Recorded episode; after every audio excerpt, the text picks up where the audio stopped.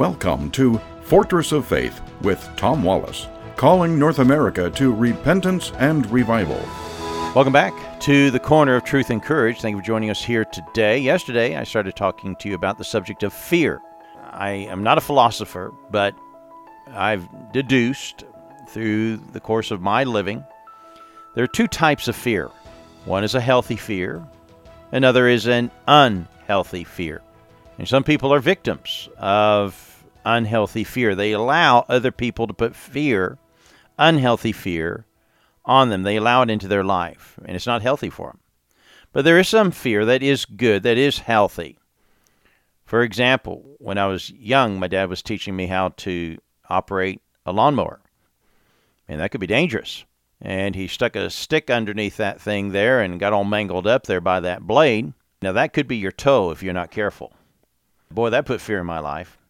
Uh, and I still have all my toes because of that fear. Okay. Fear of gravity uh, can keep us from doing stupid things like climbing up trees or sides of buildings and, and getting too close to the edge. It preserves life. Some fear is good for you, but there's some fear that's not. Let me tell you a story. And I understand this to be a true story. One of our missionaries, single lady, was in Peru and she was walking to a empty seat that just became empty. A man was getting off at the next stop, and he got off eh, or was getting up there, and so she moved to the back, and they bumped into each other, and she realized that her watch was now gone. Now she'd had enough of this stuff. She had had her purse snatched a few times and things like that, and so this time she was going to take matters in her own hand, and so she turned around and followed the guy to the front of the bus and put her handbag on his shoulder, took her hairbrush out of her bag, stuck it in his ribs like a gun, put her handbag up there, said, Put the watch in the bag. The guy started to turn. She pushed harder, Put the watch in the bag. She felt something drop in her bag, and the doors of the bus opened up. The guy got off and ran.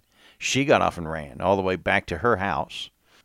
Got home, huffing and puffing, and opened and closed her door, put her back against the door, and looked down on the table next to her was her watch.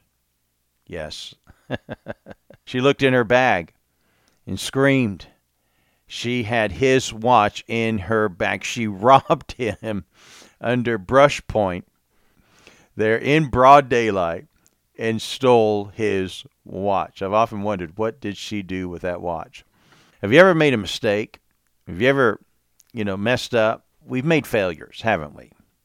But sometimes the fear of failing, the fear of making a mistake, the fear of not succeeding can be a good fear.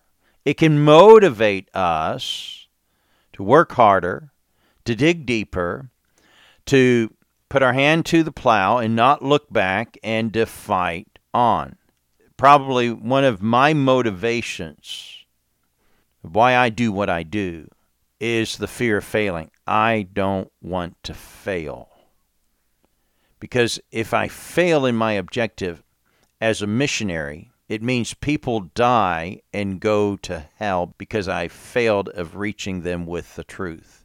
If we fail as Christians in carrying out the gospel message, it means people perish for all eternity. So it's important that we don't fail. So there's some fear out there that is good. Let me tell you another story in the Bible. A story where people acted by fear rather than by faith. The story is found in the book of Numbers, chapter 13, and into chapter 14. The children of Israel have come out of bondage. God has delivered them, He's feeding them, He brought them out of the most uh, powerful nation of the world. He brought their enemies to their death at the bottom of the Red Sea, that He very opened for their deliverance. They're drinking the water that the Lord has provided. They're eating the food, the manna that's coming from heaven, and, and the quails and stuff there. And they get up to Kadesh Barnea, about ready to go into the promised land, the land of milk and honey that they've heard of for years and years and years. And now God is bringing them to their promised land. And they send in spies to look at to spy out the land. Ten come back with a bad report. Two come back with with a great report. Now, all will admit this is a great land. I mean, there's milk and honey, and the fruit is amazing, and and stuff there. But we saw the giants there. They have walled cities. They have people who are trained in military, in warfare, and and we're we're just people who know how to make bricks. How do we know how to fight? We're not able, and fear becomes infectious. And the these ten created a movement within the camp that they felt that they could not obtain what God had promised to them. Only two out there said, Let's follow God. Let's have the faith. Look what God has done for us in the past. Let's remember that. Don't rebel. Remember the Lord, that He's on our side. He's given this promise. He's delivered us so far. We can do this. We can take this. This is why, by the way, churches are not run as a democracy. We'd be in trouble if it were. If they took a vote, 10 said, "Let's let's run. Let's uh, let's go back to Egypt. L- let's not attempt this." And here's here's the thing: if you if you act with eyes of fear, you're not going to overcome. And they still had to come back to this point again. They came back there 40 years later, but God had to send them back down in the wilderness to learn how to trust God because they failed to see with eyes of faith. Now, know this your outlook can determine your outcome. If your outlook is, I can't do this, if your outlook is that way, then that might be the outcome that you'll have. Keep your eyes on the objective, not the obstacles. Let me give you something to do. Look at a wall. Look at a wall around you. If you're in a car, that might be hard there. Look at a building. And then look at your hand. Which is bigger, the wall, the building, or your hand? Well, of course, the wall's bigger. But place your hand right in front of your face. Now look at the wall or look at that building. And if you're driving, be careful doing that. Now, what is bigger? Well, your hand looks bigger right now because of your perspective. Now, what's my point? The point is this God is like the wall or the building. God is bigger than your problem, but if you put your problem, if you look at your God through your problem, through your hand, your problem is going to look bigger than God. But the truth of the reality is that God's much bigger and he can overcome. Fear is often in relationship to your faith. As your faith in God gets stronger, your fear will diminish. But as your faith in God weakens, if you have a small God, then your fear will grow and overcome. And Mark this down faith will cast out fear. I deal with a lot of people in the area of evangelizing Muslims, and I see it and it comes up often. There's a great deal of fear. I can't speak to these people. Part of the problem is that they still see them as an enemy. They still see them with their political eyes. And I'm here to tell you that yes, Islam is an enemy of our country, but the Muslim, you've got to separate the two. Muslims are the people. They have been unfortunate to be born into darkness, into a false teaching, and they need the truth. By only God's grace, you weren't born in their shoes. You could have been. I mean, I was fortunate to be born in a preacher's home in Indiana, but I could have been born in a Muslim in an imam's home in India with being taught the Quran. God could have chosen that life for me. And had that been my life, if I continue following the false teaching of the Prophet Muhammad, it would lead me into an eternity of hell without knowing who Jesus Christ. Understand this Muslims do not go to hell because they're Muslim. Muslims go to hell because they reject Jesus Christ and his gift of salvation. And it's the same reason why anyone goes to hell if they reject Jesus Christ and the gift of his salvation. Having fear of speaking to Muslims is big. I get it. I understand that. But don't let your fear keep you from doing what God can enable you to do. See with eyes of faith. They're just people. And the fact is true, they're hungry. They're hungry for truth. They're hungry for friendship. They're hungry for for someone to share uh, in their life. Now, let me go back to this fear in faith issue. If your cup, imagine you, your heart is like a glass, and if you fill it with one thing, there's no room for anything else to get into it. Like, and if I have a glass here and I fill it with Coca Cola, and let's say that's fear, and I have another glass here that's uh, full of water, and let's say that's faith. Well, if my glass is full already, I can't pour any water into there because it's already full. My it's to the capacity. And likewise, uh, it's the truth. If my glass is full of faith, then there's no room for the fear.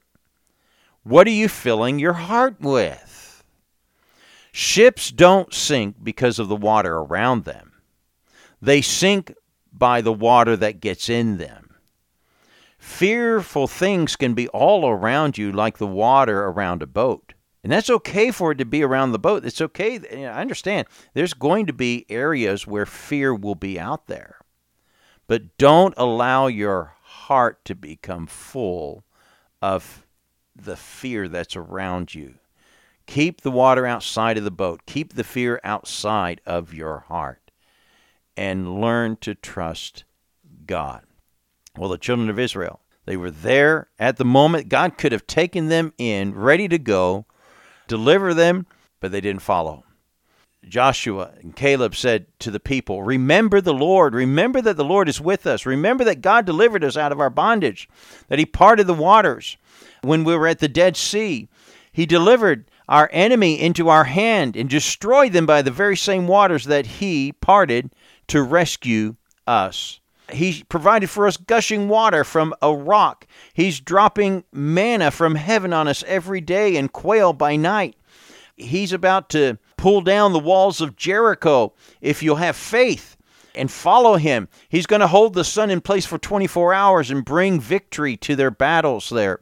Uh, he's going to topple giants with little boys with stones.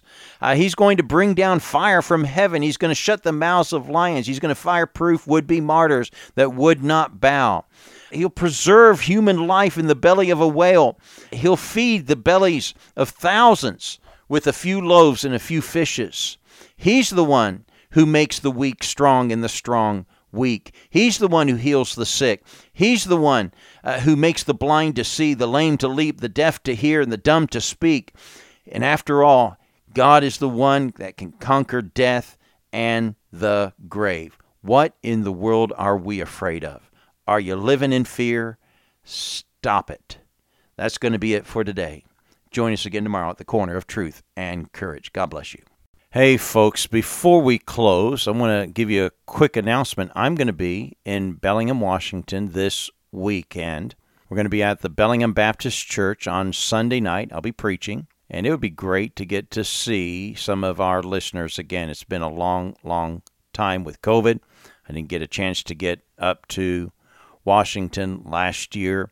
I'm still hoping, usually around this time of the year, I'm up in Canada uh, doing meetings. Can't do that with the border being closed, but at least we are going to be meeting in Bellingham.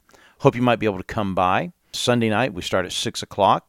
The Bellingham Baptist Church is at 2501 Orleans Street. If you're able to come, let's go out afterwards for some fellowship uh, somewhere at a restaurant, maybe, and enjoy some fellowship with each other and appreciate all of you out there and your support to this ministry. I always look forward to getting to see some of our listeners. Hope you can be there. God bless you. We'll see you soon.